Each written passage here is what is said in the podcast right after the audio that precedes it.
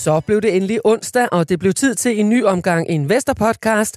Vi har stu- fyldt studiet op med gode gæster, spændende børshistorier og frisk kaffe.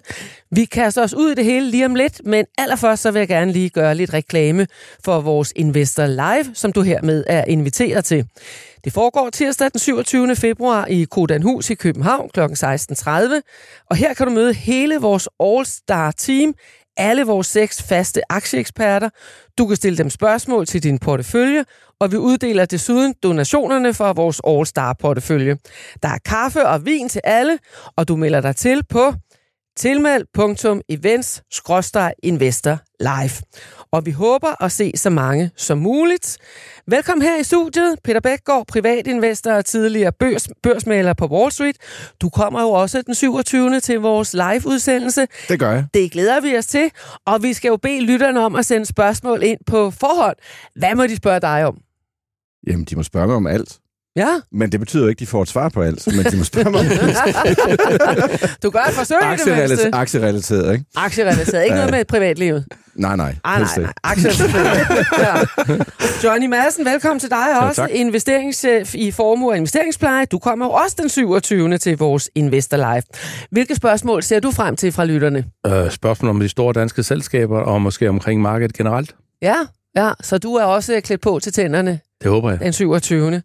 Og Simon, du og jeg, vi har prøvet det en gang før. Denne Ja. gang, så bliver det jo et lidt større arrangement. Vi får i hvert fald flere gæster. Vi topper det op, ja. Hvad glæder du dig til?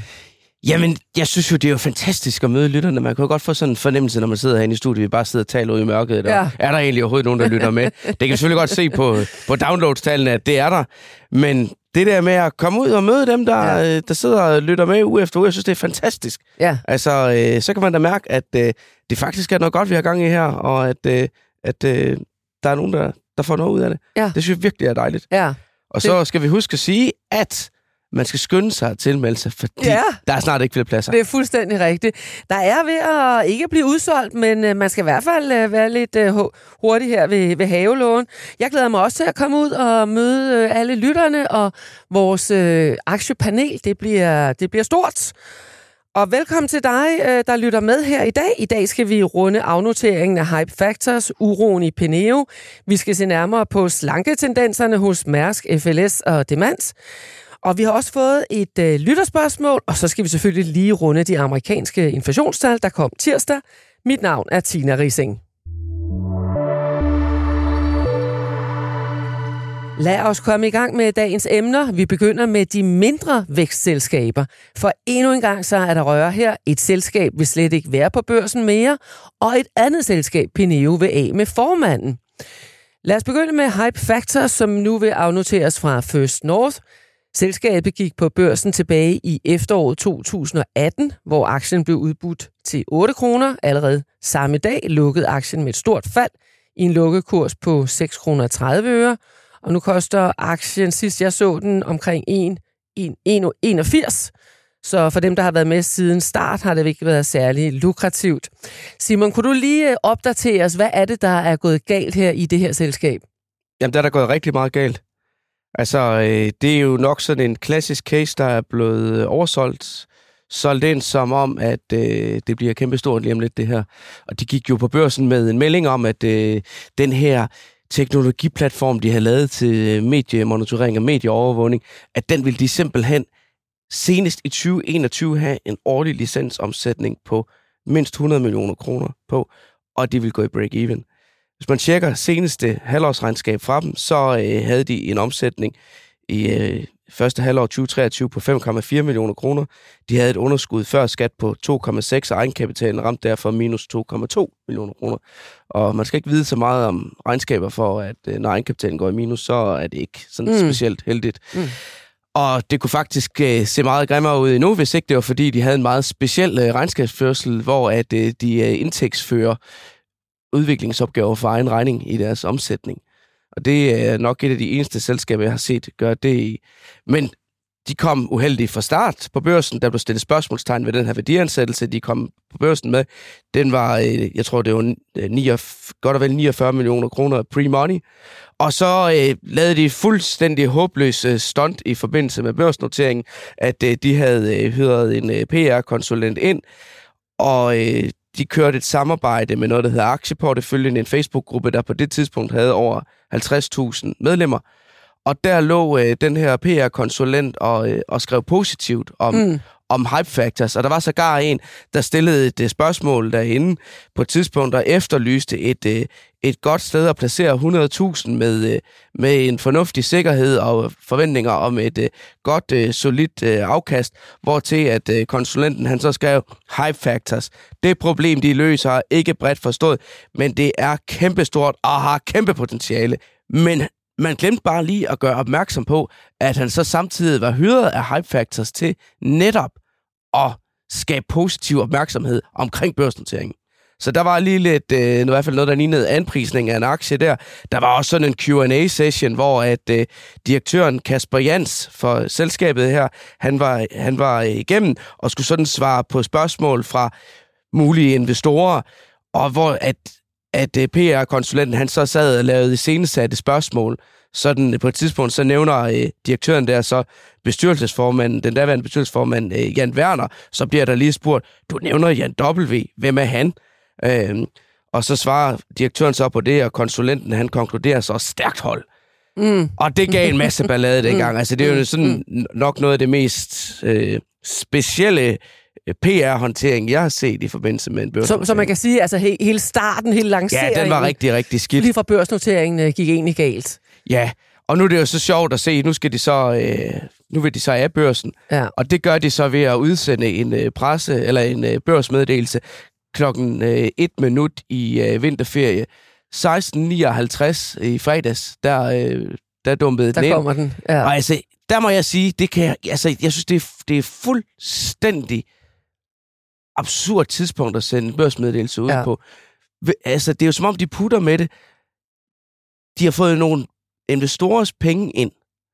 Jeg ved godt, at mange af dem er gået tabt, men man skal jo stadigvæk have respekt for sine investorer og sørge for at komme ud med sådan en meddelelse om, at lige om lidt, hvis vi lykkes med det her, så afnoterer vi aktien, så kan I ikke handle den med, så I låst i den. Mm. Mm. Altså, det, Johnny synes, det synes jeg er dårlig stil. Hvad, hvad siger I til det her? Det er, også, er det, synes jeg også et øh, dårlig stil, som, øh, som Simon siger? Ja, totalt, totalt dårlig stil, ikke? Altså, jeg har kun fulgt aktien øh, meget, meget sporadisk, fordi jeg ikke rigtig investerer i den type, ja. type selskaber, ikke? Men øh, for hvad du siger, lyder det som meget dårlig stil, ikke?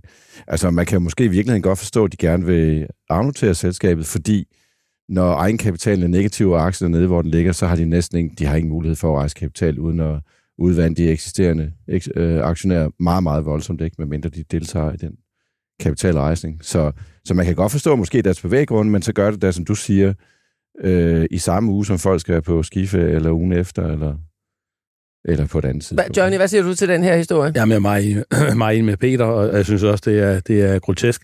Altså, jeg, jeg tror, mange af de selskaber her, de har ikke gjort sig klar over, hvilket stort arbejde, der ligger i at, i at være børsnoteret, og hvilke krav, man skal leve op til. Øhm, man har bare set, at okay, vi kan, vi kan hente nogle hurtige penge, øhm, og så mm. har man ikke tænkt på, sandsynligvis ikke tænkt på så meget andet. Altså, Altså, og, det, og det er jo det, der er mm, det mest triste i historien her. Og så selvfølgelig alt det om, hvordan de har forsøgt at markedsføre den forkert. Ja. Altså, ja. det, er jo, det er jo sådan noget, at vi vil løbe skrine bort. Ja, men I, I vil jo ikke engang investere i de her, siger du også, Peter. Det er jo ikke, øh, I Nej, vil jo ikke altså, investere i de her små øh, selskaber. Nej, for mig er der for, for høj risiko, ikke? og jeg har jo den lidt filosofi, at hvis selskaber ikke har en track record for at tjene penge, så er jeg ikke rigtig interesseret i det. Øh, og der, der kan jo være forskellige fra andre investorer, som har en højere eller en anden risikoprofil. Ikke? Men, jo men, men risikoen er for høj, og det kan vi jo også se på mange af de selskaber, der er kommet på børsen, ikke? at øh, afkastet har været meget, meget øh, begrænset. Og hvis der overhovedet har været noget. Hvis der har været noget. Ikke? Så jo, har der været nogle få succeshistorier, som man jo ja. selvfølgelig også skal, skal huske at bringe frem i lyset. Og Simon, det er jo ikke det første, og formentlig heller ikke det sidste selskab, der Absolut lader, ikke. Jamen, lader sig afnotere fra Nej, det er, jo det, det er jo det 11. Hva, selskab er der noget galt med, med, med den øh, børs der, øh, eller hvordan skal vi se på det? Vi må i hvert fald sige, at tiderne er skiftet fuldstændig fra den ene nyhed til den anden, altså hvor at vi, vi havde jo det her kæmpe boom, der rullede fra 16 og ind i 22, hvor at øh, det her vækstbørsmarked, jeg tror, der kom 56 øh, nye aktier til, som øh, jeg husker det. Men øh, hvis man sådan gør status, øh, senest jeg gjorde det, det var i december, så 47 procent af de aktier, de havde leveret negativ afkast. Og det kan man sige, det er jo i sig selv, det, det viser jo i sig selv et problem. Men så er det jo, markedet jo også forandret sig fra at favorisere de her håbefulde cases, hvor der måske lå et, et, et indtjeningspotentiale ude i fremtiden, så øh, vil man se indtjening i dag med de renter, vi har. Øh, Ja. kapitalen er ikke gratis længere. Nej, nej. Og det gør bare, at øh, investorinteressen er, er forsvundet ret kraftigt. Men det er jo sjovt at se øh, sådan en meddelelse, der kommer her, hvilke bevæggrunde det så er, Mm. man fremfører som årsag til, at nu skal man af børsen. Det er lav handelsvolumen, mm. og at det nærmest ikke, man nærmest ikke Ja. ja. kan hente kapital. Ja. Men da man gik på, så var det jo fordi, nej, det er jo et rigtig godt sted at hente ja, ja, kapital. Ja, ja, det, ja, ja. Og der må man jo også som selskab se ind af. ja. De har jo ikke været dygtige nok til at kommunikere med deres investorer. Der er ikke en ordentlig volumen i den aktie her. Og det er der jo heller ikke, fordi de har jo, de har jo svigtet den mission, de lagde frem, og den strategiplan, de øh, præsenterede investorerne for. Og det gør jo også bare, at investorinteressen for sådan et selskab, den, den smuldrer. ja. Øhm, og og øh, det selskab her, når man ser regnskaberne, så er det jo et, øh, man må sige, det ligner helt klart et, der snart har brug for ny kapital igen. ja, ja. Og det øh, må de så prøve at se, om de kan finde uden for børsmarkedet. Ja, John har lige en kort kommentar. Det, er- det er mere generelt omkring First North. Jeg tror måske, en del af problemstillingen ligger i, at man ikke får det beskrevet risikoen og mulighederne mm. godt nok. Fordi at jeg kan godt lide ideen om risikovillig kapital. Det er jo derfor, man har et Mm. børsmarked, og, og det har også sin berettelse. Men mange af de typer selskaber skulle jo mere øh, præsenteres som nogle biotech-lignende selskaber. Her har vi nogen, som potentielt har en teknologi, der virkelig kan Mm. mm. øh, slå igennem, Mhm. mm-hmm. og det er der mange af dem, der har. Så, øh, ja, jamen, øh, så er det også enten eller ikke. Så man forventer, at der, at der er en kæmpe risiko i dem. Går det skidt, så går det helt skidt. Går det godt, så kan det gå kanon godt. Og så måske ligesom med biotech-selskaber påregnet, der er en meget, meget... Med lille- risikoen. Ja, Mm. og også en meget lille hit, hit ratio. At Ja. du skal have en portefølje af selskaber, fordi at det er måske en eller to ud af 10 selskaber, som måske er heldige at, at komme igennem. Det er måske mere den diskussion, jeg tror, man skal have omkring det, den her type børs, i, i stedet for, at det kun er glansbilledet i den periode, som der blev trukket frem. La, lad os Men det er virkelig blevet en åbenlys risiko i de her aktier, der ikke præsterer, og hvor der er vigende investorinteresse, det her med afnoteringer, uden at man bliver tilbudt en øh, exit-mulighed. Ja. Lad, lad os øh, lige blive øh, ved et af de andre mindre ja. Ja. selskaber, nemlig øh, Peneo, som også blev noteret på First North. Det var tilbage i 2020, men det selskab det rykkede sidste år på hovedbørsen. Nu vil nogle af de oprindelige stifter i midlertid, øh, i midlertid af med selskabets formand, Christian Sagil, den tidligere direktør øh, for Top Danmark. Han er så formand der, og jeg spurgte ham, om han kunne være med i dag. Det kunne han desværre ikke.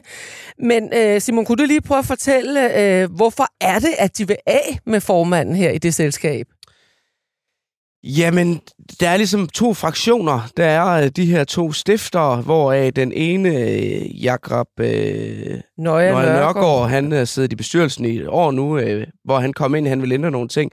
Og så er der den her professionelle bestyrelse, som er valgt ind efter børsnotering. Og det, er, det virker som om konflikten ligger i, øh, i vækststrategien. Altså, det er faktisk lidt tilbage til det her med, hvor meget markedet er skiftet, hvor at øh, de to stifter der, de mener, at øh, man ligesom skal, skal spænde livremmen ind og lave noget profitabel vækst, altså øh, få post, fokusere på at få noget positiv cashflow og få, øh, få lukket øh, de udtætte huller, øh, sådan så at man ikke øh, risikerer at skulle ud og hente øh, ny kapital på et tidspunkt, hvor den her aktie, den er jo også faldet nærmest øh, 80% fra toppen i hvert fald. Og så er der, øh, så er der øh, den siddende bestyrelse og direktionen, som ligesom kører den her vækststrategi, og øh, i hvert fald i en årrække har lukket øjnene lidt for, at øh, det koster også en masse cashflow. Ja. ja. Men jeg tror jo sådan set, at nu skal jeg lige sige, at jeg kender, altså, nu kender jeg to, der sidder i bestyrelsen Ja. relativt godt. Altså, de har jo sådan set bare fuldt det, som der er blevet lovet til aktiemarkedet, ja. ikke? Ja. Så de har sådan en mere professionel tilgang til en børsnoteret virksomhed, og så er der så de oprindelige øh, stifter af virksomheden, som synes, nu skal der ske noget andet, ikke? Fordi de kan godt se, at, at den oprindelige strategi måske, den er slået fejl i hvert fald i forhold til, hvad de selv synes, at virksomheden er værd i dag, ikke?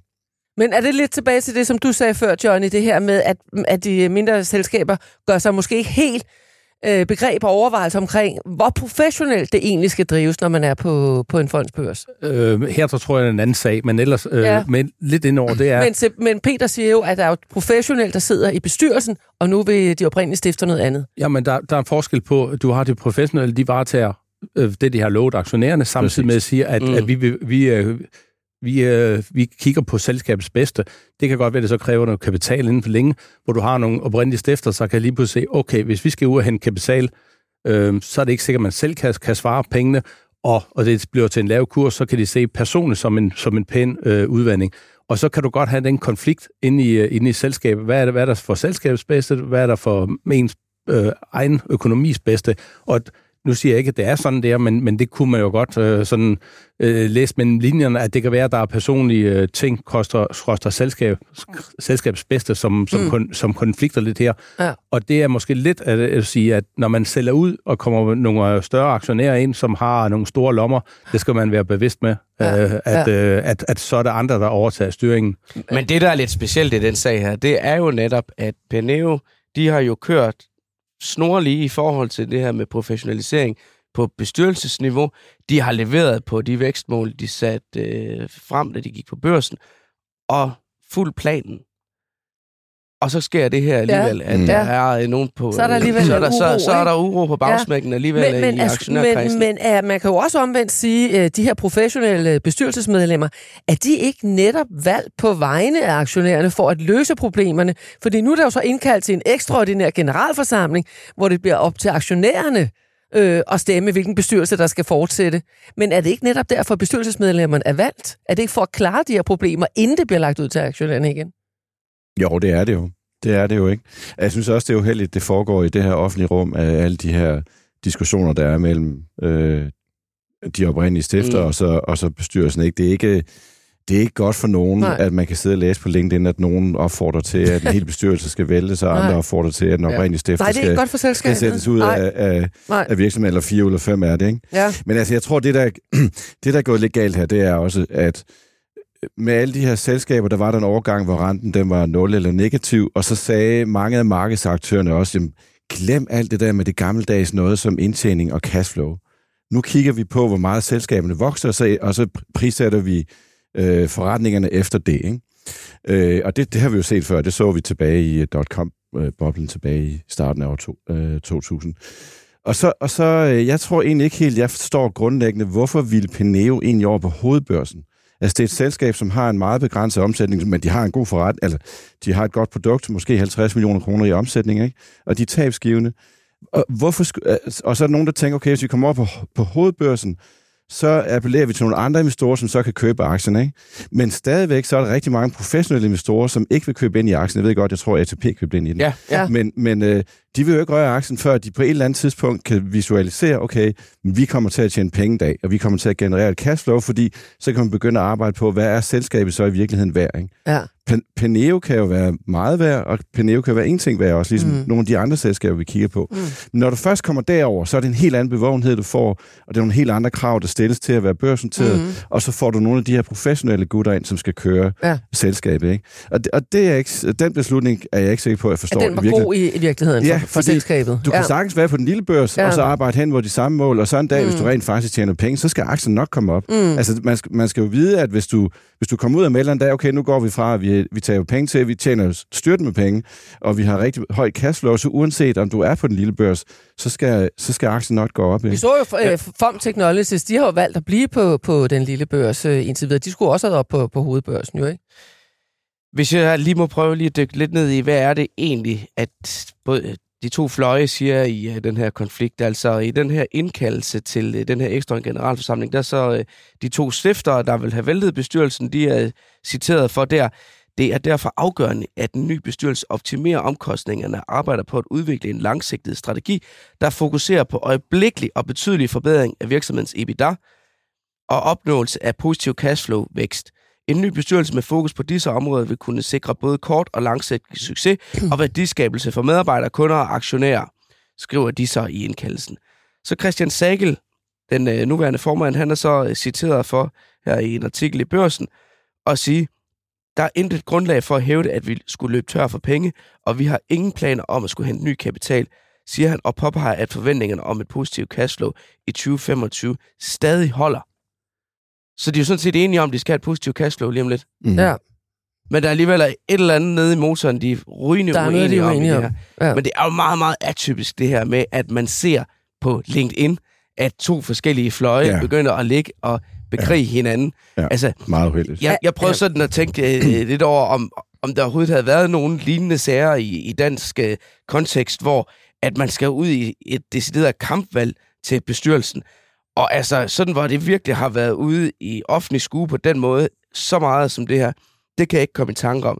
Men sådan det seneste sådan kampvalg, jeg kan komme op med, det var over i øh, Danske Andelskassers Bank, hvor at øh, energimilliardæren Henrik Lind havde købt sig til en stor aktionærpost gennem sit øh, selskab øh, Lind Invest, og ville ind og have dem til at ændre noget ved deres strategiske fokus også, og forsøgt på på en generalforsamling også at få, få valgt, valgt nogen ind, og hvor der var mega ballade af den slags. Mm. Der er langt imellem, mm. at man ser kampvalg ja, til bestyrelser og, i. Og, og som du i, siger jo, i, i, i til offentlig skue i bund ja. og grund.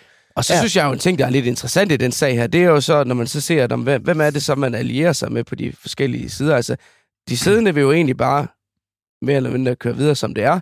Og så er der så Jakob øh, Nøjer Nørgaard og hans øh, makker André Clement, som så eksempelvis har været ude og alliere sig med Nikolaj Frisch, mm. som jo sådan i det danske børsmiljø er en ret øh, kendt øh, skikkelse. Mm. Han har også været med i podcasten mm. her. Mm. Han er jo øh, administrerende direktør i Free Trailer, men han har i mange år været, øh, været meget øh, eksponeret på sociale medier sådan i forhold til at og øh, debattere det danske investormiljø, også mindre selskaber, og har været fortaler for, øh, at der skulle være en kulturændring.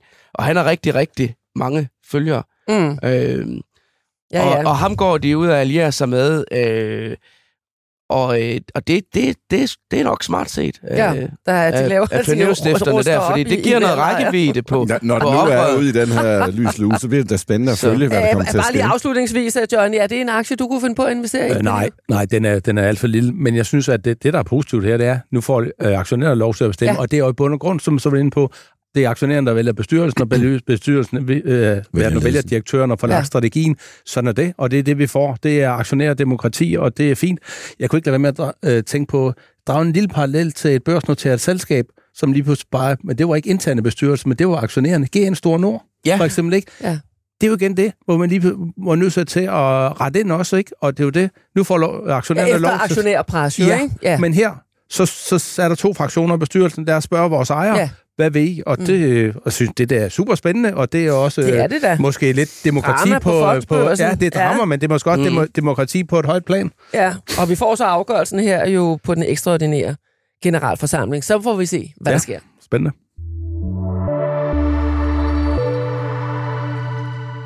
Det ser ud til, at vi får et nyt selskab på fondsbørsen. Mærsk vil udskille slæbebådsforretningen Svitser og lade, sig, lade selskabet børsnotere med første undskyld, handelsdag den 30. april, hvis planerne altså bliver godkendt, også på en ekstraordinær generalforsamling. Øh, Svitser er verdens største slæbebådsfirma med mere end 450 skibe i flåden, og selskabet hjælper oceangående skibe i havn i 40 terminaler og 140 havne verden over. Johnny, hvorfor vil Mærsk af med Svitser? Det er jo en forretningsdel, der går godt. Ja, men øh, grunden til det, det er jo at nok, at øh, Svitser, de ikke er lidt glemt i hele Mærsk-koncernen, og, og Mærsk-koncernen, de går jo øh, for at strømme hele deres selskab til at blive en øh, logistikvirksomhed. Og, og ja, det kan da godt være, der er lidt logistik i at og, og, og slæbe andre både, men, øh, men ellers er der ikke nogen synergier mm. øh, i det. Så jeg synes, det giver rigtig god mening at så lave et øh, spin-off.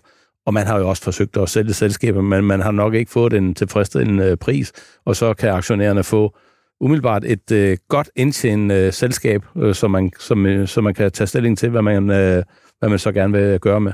Ja, Johnny, altså på den måde, der kommer det jo faktisk til at se lidt ud som sådan et øh, defensivt træk fra Mærsk, det her. Altså, det blev allerede meldt ud i marts øh, sidste år, at, øh, at øh, Svitser var sat til salg. Det er simpelthen ikke lykkedes at finde en køber til det til en tilfredsstillende pris, og så må man så vælge børsnoteringsvejen i stedet for, ligesom man i øvrigt også gjorde med Mærsk Drilling. Mm, og, mm. Og, og, og, og det synes jeg er glimrende at så sige, det er jo at maksimere aktionærværdien at sige, vi tror, at uh, I kan få en bedre pris ved at og, og, og, og lade den børsnotere, og så, kan I, og, så kan I, og så kan I så selv bestemme, om vi vil sælge aktien eller ej, eller ej, i forhold til det, vi synes, at vi kan opnå. Men hvis vi nu lige ser lidt på Mærsk-aktien så, ikke? fordi Mærsk-aktien, den faldt jo næsten 15 procent på, på regnskabet der i torsdags, ja. og flere finanshuse har sænket kursmålet på den aktie. Det her frasalg, er det sådan noget, der kan styrke Mærsk-aktien? Ja, marginalt, det er, det, det er en lille del af, af Mærsk, men altså, nu, øh, nu er den endnu mere lignende, kan man sige, men altså, det er, det er, det er jo i, øh, på decimalerne. Det Men her. er det et godt tidspunkt at, at, at sælge Switzer fra? Altså det her handel, så, øh, hvad skal vi sige, øh, er der et vakuum for, for, for at købe og sælge i øjeblikket, hvor prisen er god? Jeg tror, at øh, det vi har set i generelt i, øh, blandt mange af selskaberne, det er jo, at øh, der kommer øget grad af M&A-aktivitet nu. Jeg tror, det er, der er to ting i det. En ting, det er, hvis du står på købersiden, så var man jo nervøs for, hvor skulle renten hen, og ikke mindst, hvor skulle konjunkturerne hen. Nu øh, er der, har man nok fundet ud af, at øh, renterne de er øh, lidt på vej ned. Mm. Øh, de kommer i hvert fald ikke til at tordne op.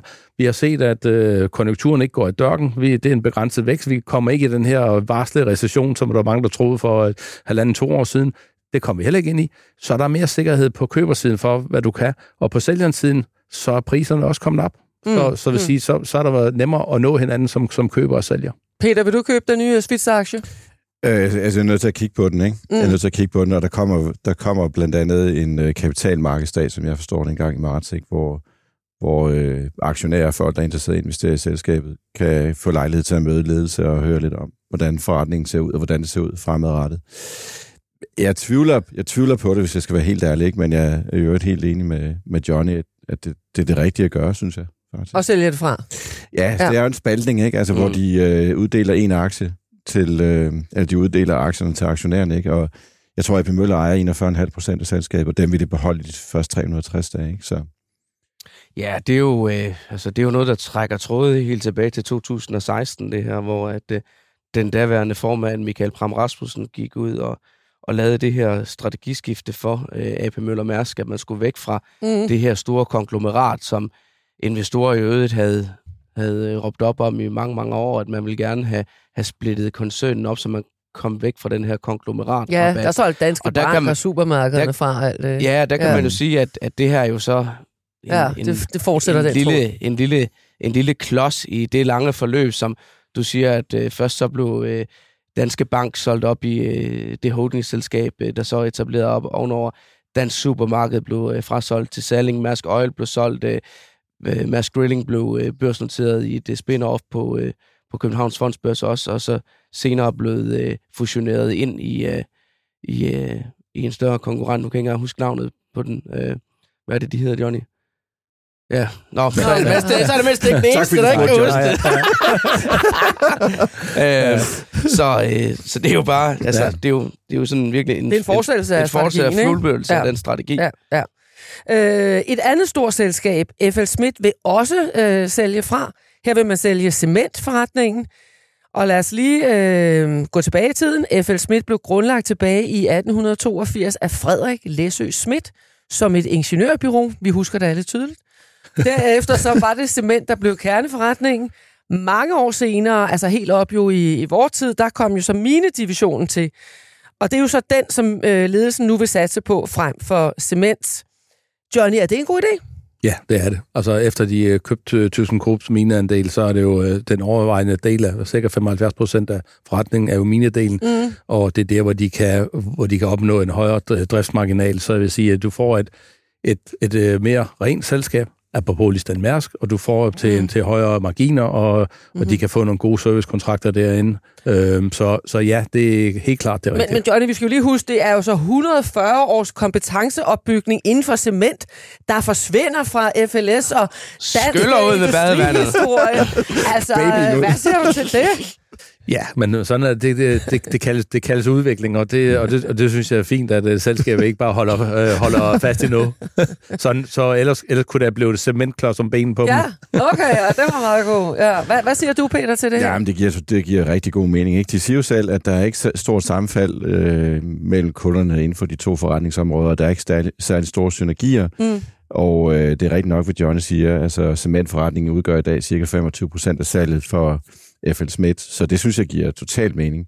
Og det er jo også et udtryk for måske, som, vi, som du sagde, tror jeg, Johnny, at øh, MRA-markedet er begyndt at bevæge lidt på sig, ikke? at måske blive bedre. Så hvad vil det betyde for FL Action? Øh, ser I så den uh, blomstre i vejret og, og kaste uh, jeres penge efter den? Uh, vi har den faktisk i porteføljen for, ja. for det en af de eneste ja, næsten syv, syv dele, vi har. Nej, der har haft i mange, mange ja. år. Så vi har haft det ja. i nogle år nu. Ja. Der. Så og du er glad for, at det her fra Jeg er kommer. super glad for det. Og så en håber jeg på, der kommer væk af benet. ja. Og så håber jeg på, at de får en god pris, og så måske ja. kan sende lidt penge tilbage til aktionærerne. Ja.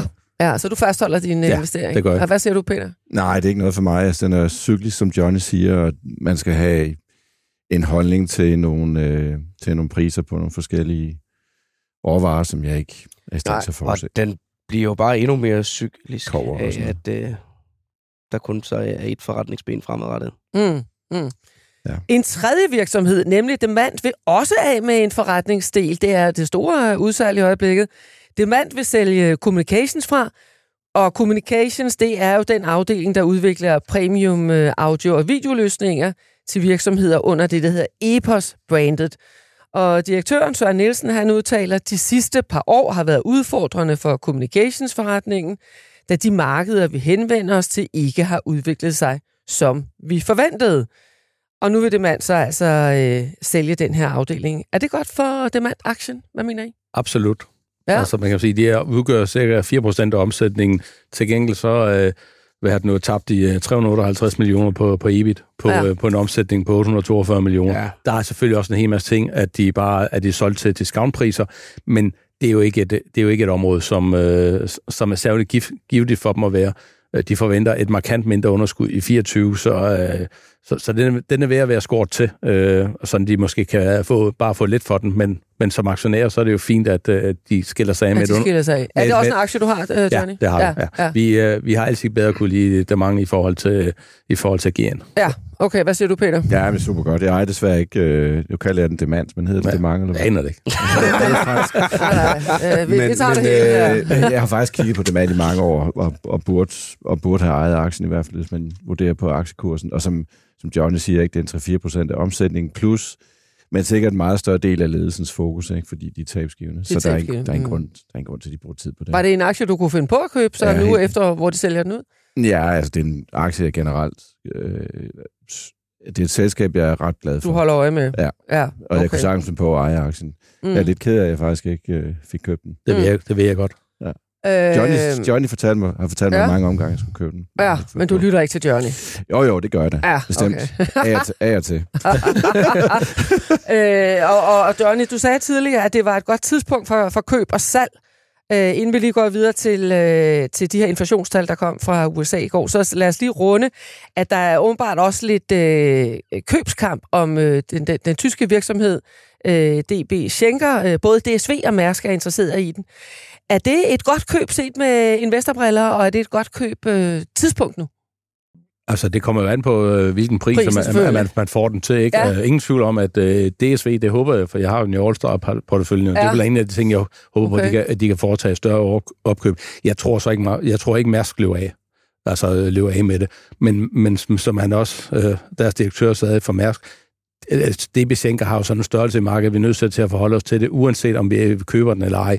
Det vil jo også være en katastrofe for Mærsk, hvis lige pludselig DSV øh, 20 stjål stjal det her til ingen penge, og så skulle, de, skulle Mærsk-direktørerne øh, skulle stå bagefter og sige, at desværre, vi har valgt ikke at se på det. Og, Altså, så det er også et, et træk, altså ja. øh, for, for at presse prisen op og gøre det lidt dyrere for konkurrenten. DSV. San, øh, sandsynligvis, men omvendt så er Mærsk, de, de kan også gå ind og købe dem, hvis det, Mm. hvis det bliver for billigt, men jeg tror, Mm. de har nok at se på med containerdelen i øjeblikket. Mm, ja, hvad siger du, øh, Peter? Er det et godt tidspunkt til også at købe selskaber i markedet? Ja, altså, ja. Jeg har ikke så meget indsigt lige præcis i den her øh, Schenker-forretning. Altså, jeg ville jo nok, hvis jeg var DSV-aktionær, være en lille smule nervøs for prisen, ikke? Mm. Hvis der er mange, der... Altså, der vil sikkert være flere ombud, kan man forestille sig, ikke? Og det, som DSV kan, det er jo, de er enormt gode til at integrere øh, de virksomheder, de køber. Men de skal stadigvæk have den for en relativt god pris, og kan de få det? Man, Det er jo meget taktisk smart Mærsk, som du sagde, ude og melde sig lidt på banen her, ikke? Man, man kan sige, at altså, transportmarkedet har jo været presset. Vi har jo stadigvæk lavkonjunktur. Vi ser forhåbentlig øh, ind i noget, noget, noget bedre bedring, ikke? Altså, øh, de har jo, DB Schenker har været sat, sat til salg i flere år nu. Mm. Ja. Så der kan jo... Altså, Men- Men jeg, t- altså DSV har jo også været gode til altså, at købe ind til den rigtige pris. Ja. Og øh, altså, øh, jeg øh, talte på et tidspunkt med øh, Thomas Plenborg, der er øh, formand i DSV, øh, om hvordan de, de køber op, øh, og hvor han øh, ligesom fortalte om det der med, når de går til forhandlingsbordet, så øh, allerede på forhånd, altså, de er meget klar på, hvad er deres smertegrænse, hvad er det, de maksimalt vil betale for, at de kan få de nødvendige synergier ud. Og så skal man også være klar til at gå fra forhandlingsbordet, hvis ikke man kan få det. Altså, man skal ikke, øh, man skal ikke øh, blive øh, lullet ind i den her volumensyge, at man bare gerne vil have det for enhver pris. Og øh, hvis man sådan ser på deres tidligere opkøb, så, så, så har det jo været en, en kæmpe succes. Så der er det i hvert fald jo noget, de er, de er lykkedes med, og ikke, øh, og ikke gå ud over, hvad deres kalkulationer øh, tilsag. Så altså, som DSV-investor kan man jo håbe på, at de kan efterleve det i et eventuelt øh, DB opkøb også.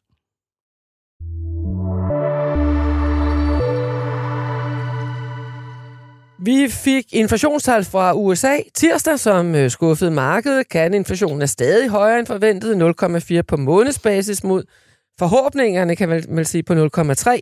Og dermed øh, ser det ikke ud til, at en rentesænkning er lige om hjørnet. Øh, hvad siger panelet her, hvor alarmerende er øh, inflationstallene? Altså, jeg mener at de, øh, ikke, at de er så alarmerende. Altså, det er jo det er sjældent, du ser bare inflationen tordner øh, lineært ned. Øhm, om vi så går lidt bag om tallene, så er der en del øh, øh, shelter-andelen, som er udgifter til, til bolig. Øhm, og, og det var den, der stod for to tredjedel af stigningen, over, over to tredjedel mm. af stigningen. Og hvis vi så kigger på øh, øh, den amerikanske centralbanks foretrukne mål, så er det PCE, og, og, og i den øh, form for inflationsmåling, der vægter boligshelterdelen mindre. Ja. Så det kan godt være, at når de kommer her, mener det den 29. februar, der kommer øh, PCE-tal, så kan det godt være, at det ikke skuffer lige så meget øh, som det andet. Ja, hvad siger du, øh, Peter? Er, er du øh, bange for de inflationstal? Altså, det, det er et makrotal, ikke? Og jeg er ikke så... Altså, det, der er en meget berømt investor, der hedder Howard Marks, der siger, at det er okay at have et top-down en top-down holdning til nogle ting, men man skal bare passe på med at investere efter det. Det gør jeg ikke rigtigt. Jeg kigger på tallene, altså tallene er tallene. Ja. Og kerneinflationen er 3,9 procent, og den kom ikke ned øh, i januar, altså december, hvilket for mig siger, at det, det bliver nok vanskeligt at få så mange rentestigninger i år, som markedet måske mm. forventede. Ikke? Ja. Rent, øh, rentenedsættelse, ja. Rentenedsættelse, ja, ja, rentenedsættelse. Yes, du har ret.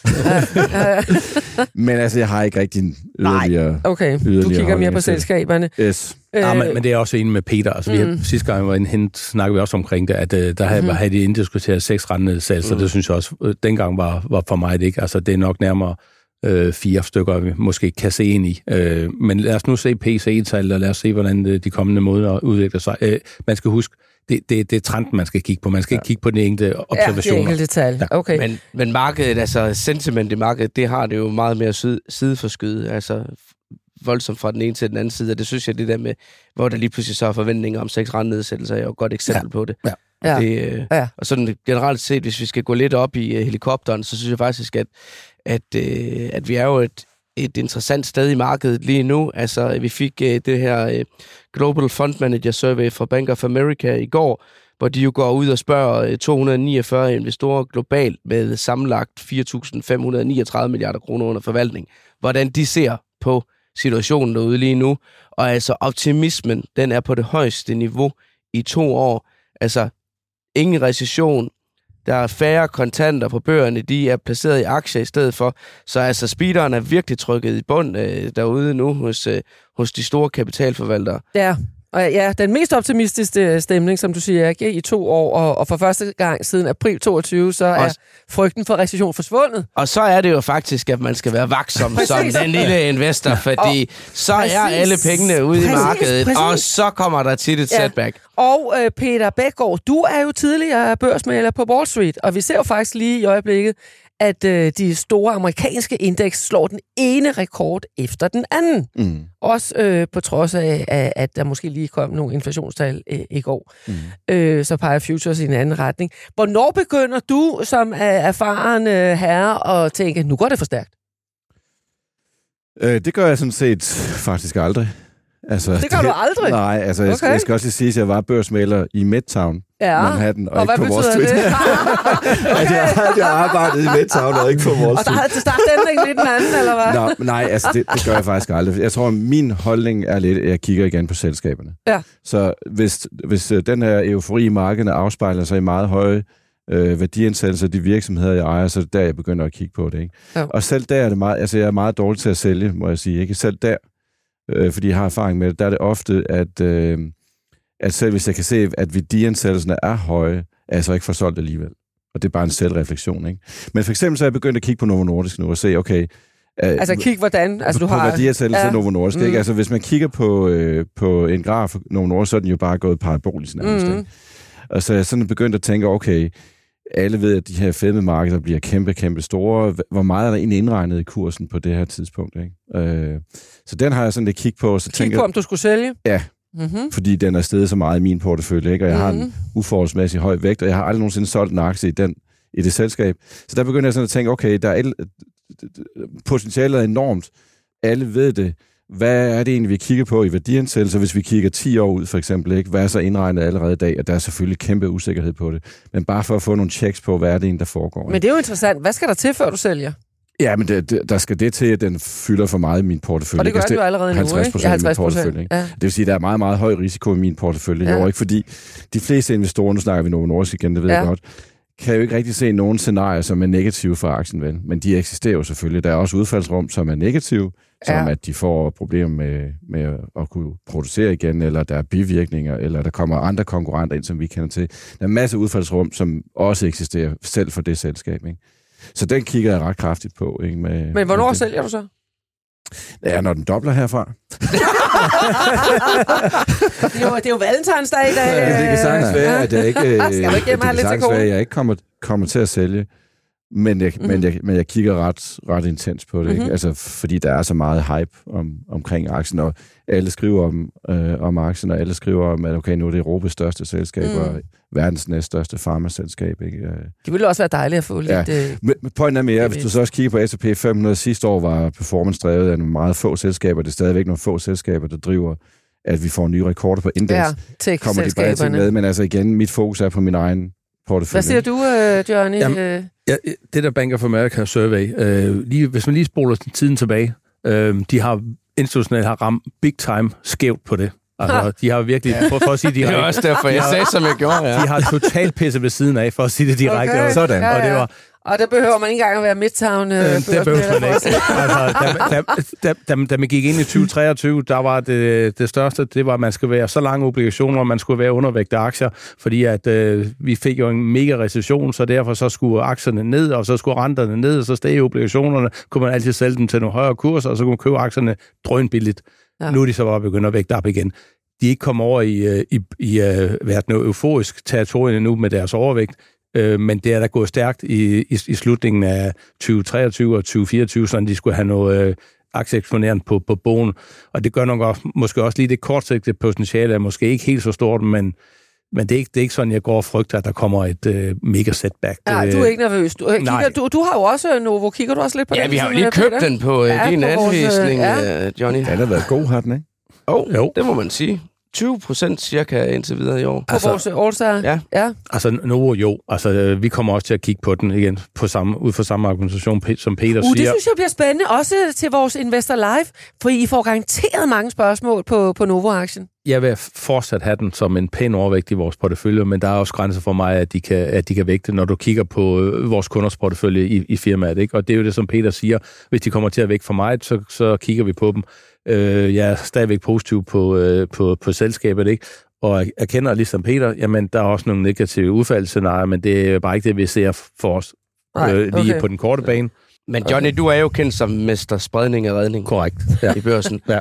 Øh, og hvad, I plejer at sælge den, sælge den ned til omkring 10 procent, når den bliver for stor, ikke? Ah, jeg vil sige, plejer jeg vil sige. Novo, Novo Nordisk har, har vi lavet en lidt speciel regel for, for ellers ligger vi slet ikke op på de der vægte, også selvom vi er positive på det, på det enkelte selskab. Men vi synes bare, at de har haft så pæne udsigter, at vi ikke vil sælge den ned måske til omkring de 5%, vi burde Okay. på. Øh, så, så vi har ligget med en væsentligt højere overvægt, end vi øh, nogensinde har gjort, og fordi vi synes bare, at udsigterne de var så spændende for Så. Men selskabet. jeg synes bare, jeg kan huske, du sagde noget på et tidspunkt, I har solgt ned til 10. Det var lige præcis det, vi gjorde øh, sidste år. Så. Ja. Men der er, også, der er også lidt forskel på 10 procent og 50 procent. Ja, ja. Det er der selvfølgelig. Inden vi skal have en uh, status på vores All-Star-portefølje, som vi er ved at snige os ind på, så kan vi lige nå et spørgsmål fra en lytter. Skal vi lige have en uh, jingle på her, Peter Emil? Yes, vi har nemlig fået et spørgsmål fra en lytter, der hedder Sander Dyvekær. Han skriver, som en ivrig lytter er jeg meget interesseret i at høre jeres tanker om spil, aktiemarkedets præstationer, med særlig fokus på Take-Two Interactive, det der hedder TTWO, eller andre selskaber, I måtte finde interessante i spilmarkedet, skriver han i parentes.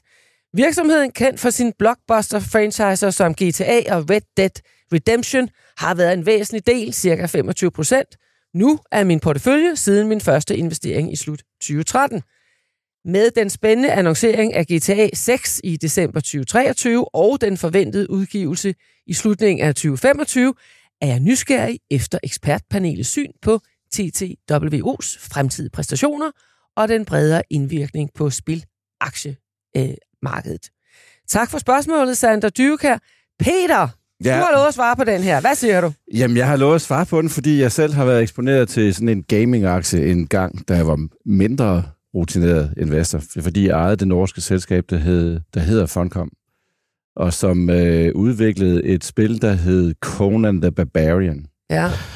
og øh, det der jo er med de her spilselskaber, det er, at de skal udvikle et spil, så skal de have det testet, så skal de de udgivet på en masse spilplatforme, som kan være gaming consoles, altså PlayStation eller Xbox, eller hvad det hedder, på, på mobiltelefoner og på alle mulige PC'er og så videre, så skal de have, så skal de have få nogle kunder til at købe spillet via subscriptions, eller også kan de udgive det, så det er gratis, så skal de have nogle reklameindtægter ind, og så skal de også holde på, på en kunde. Ikke? Så hvis man tænker på den forretningsmodel, så kræver det, at man kommer med et rigtig, rigtig, rigtig succesfuldt øh, spil. Og det er svært, Øh, og jeg husker med Funcom, det var sådan en rollercoaster, fordi der var hele tiden høje forventninger til Conan Barbarian ville blive et kæmpe succes, og så testede de det, og så skulle de ud og så lave nogle modifications til spillet for, for, for ligesom at at få en, en højere interesse hos dem, de testede spillet på. Det endte med, at Funcom, jeg solgte aktien, jeg tror endda, er noget selv den dårligt med et stort tab. Det endte med, at de blev købt af Tencent mm-hmm. i 2020, tror Kinesiske jeg. selskab. Ja. Mm. Så inde og kigge på, øh, på Take-Two, eller... Ja, Take-Two ja, Interactive. Interactive. Yes. Og det er jo lidt en større herre, vi har med at gøre. Øh, jeg kiggede på deres seneste regnskab, som blev offentliggjort den 8. februar. Altså, de har jo indtægter for 5 milliarder dollars men har også et øh, et guider for et tab for deres øh, kalenderår, deres øh, finansielle kalenderår. De, det var Q3, de rapporterede, øh, så der kommer et kvartal mere, på 1 milliard dollars. Mm. Og mhm. de har altså en masse spil i markedet, øh, og de har ny Øh, de har ni nye lanceringer, der kommer. Og, og det, jeg vil sige til, til øh, Sander, Sander her, det er, mm at for mit eget vedkommende en milliard øh, i tab, det så, så stopper jeg så bare der med at kigge på den, fordi så er det en tabsgivende virksomhed, ikke interesse i den. Men hvis man så har forstand på spil, og hvis der er, som man øh, kan fornemme, hvad er det, der, der virker, så kan det jo godt være, at det er en interessant aktie. Aktien har siden Sander har den været faktisk ret... Øh, ja, det var en god investering. God aktie, den er steget med en 1000 procent. Ja. ja. Altså det, man kan sige, det er, at det, de siger, øh, selskabet her, det er, at de, øh, at de ser, at selv forbrugerne bruger mindre. Altså, det vil sige, du kan jo godt være køber af et spil, have købt et spil, en subscriber, men det skal du fortsætte med at være, før at det her selskab har indtægter. Ikke? Det kan godt være, at sige, okay, nu har jeg spillet det her spil i tre måneder, nu gider jeg ikke mere, så nu gider jeg ikke betale de her månedlige fees, det koster ja. at spille. Og så siger de også, at de ser en lille smule øh, svaghed i deres, øh, i deres øh, reklameindtægter. Ikke? Så det er mm. de spil, de har ude, der er gratis, hvor de har reklameindtægter, der ser de svaghed i det. Men, men de siger også, at de har meget høje forventninger til 2025, hvor de her nye spil kommer. Så jeg, ja. vil, jeg vil sige, man skal have ekspertviden for at investere i den her sektor. Det har jeg ikke. Øh, det kan sagtens være et meget fint selskab. Øh, det er sådan set mit svar til det. Altså, jeg tænker umiddelbart, når jeg ser aktiekursudvikling på den, så er det jo rigtig nok på sådan en lang perspektiv, har det jo været en rigtig god investering, det her. Men det har også været en ret bumlet tur over de seneste 5, 6, 7 år. Og når man så kigger ned i estimaterne for selskabet, altså så forventes det i 2025, at de kommer til at ramme en omsætning på 7,1 milliarder dollar ja. mod øh, 5,3 i år og sidste år, og 3,4 i 2022. Og de har været, altså de, de er nede i en bølgedal indtjeningsmæssigt. Og der kan man sige, altså det der nok gør, at aktien ikke er faldet mere igennem her over de seneste år, det er netop de der forventninger, der ligger ude i 2025. Så altså, det er vigtigt, at der bliver, varen den bliver leveret der, ja. de der nylanceringer der, de kommer til at gå hjem. Ja. Ellers så er der i hvert fald et risikomoment mm. i den aktie. Ja. Godt. Ja. Lad os sige, det var et svar til Sander Dyrkær. Hvis du sidder derude med et spørgsmål til vores panel, send det endelig til investor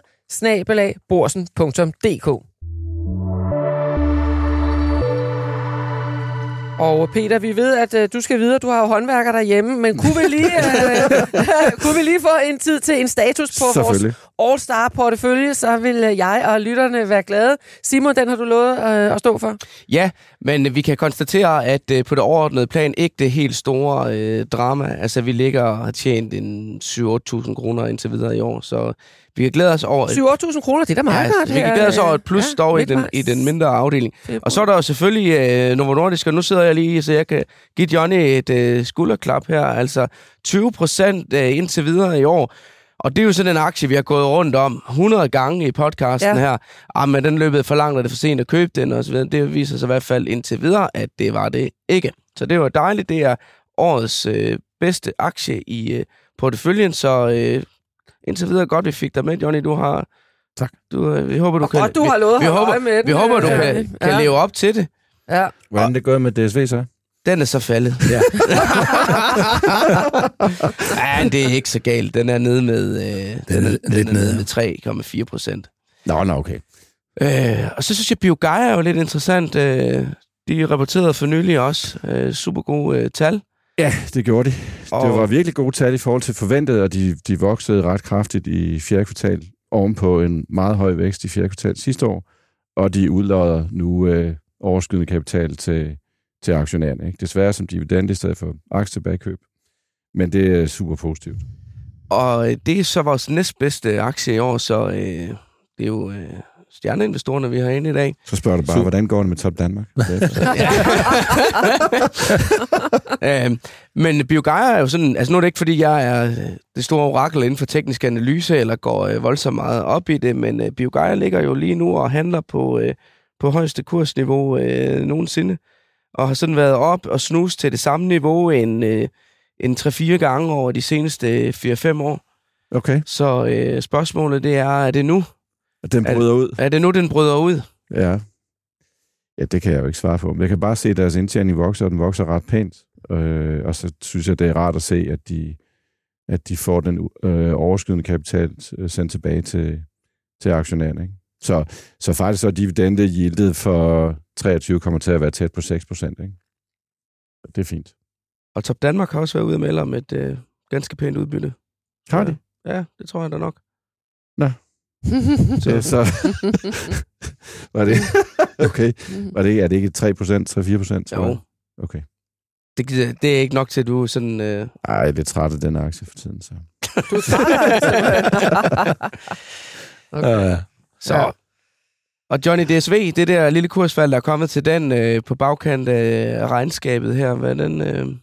Jeg, jeg tror ikke så meget på baggrund af regnskabet. Øh, Den klarer sig faktisk rigtig godt efter regnskabet, men mere på baggrund af, at øh, alle sådan nogle øh, shipping, trods og transportaktier har haft det lidt svært. Så, øhm, så, så jeg, jeg, tror, det er mere strukturelt, der er ved der. Men igen, det, der skal drive den i forhåbentlig i 2024, det er, at de kommer med et større opkøb. Forhåbentlig de køber øh, DB Schenker til en rigtig god pris. Ja, og så kan vi konstatere, at vi skal snart have Ole Søberg på besøg. Den der Hexagon Composite, der var vores fantastiske aktie sidste år. Vi tjente øh, langt over 40.000 kroner på den. Den er nede med øh, 11.000 kroner Uh, indtil videre i år. ja. Så, Ja. ja, så er det så godt, vi må høre, vi må have hørt ham, om der skal ske noget med den, eller hvad? Ja, Så. ja det, det skal vi. Vi skal følge op på, på vores øh, portefølje, og det skal vi øh, næste gang, og så selvfølgelig også øh, næste gang igen, hvor vi har vores live øh, udsendelse. Det er jo altså den 27. februar. Man kan melde sig til på adressen tilmeld.events-investor Og- live. Glemmer vi ikke lige at nævne, at øh, man faktisk også kan livestreame den online. Det gør vi. Ja. Det, øh, ja. det er fordi, vi gerne vil se folk face to face. Ja. Men så selvfølgelig, hvis man sidder i Jylland, så kan man altså se med live også øh, fra Kolding eller Aalborg, eller hvor man nu er. Så når der er udsolgt til det fysiske event lige om Ja. lidt, så øh, kan man dog stadigvæk snige sig med alligevel. Ikke mere Investor-podcast i denne omgang. I studiet Simon Kirketab, investorredaktør her på Børsen, Johnny Madsen, investeringschef i Formue og Investeringspleje, Peter Bækgaard, privat investor og tidligere børsmaler i Midtown, New York. Peter Emil øh, Witt stod for teknikken. Mit navn er Tina Rising.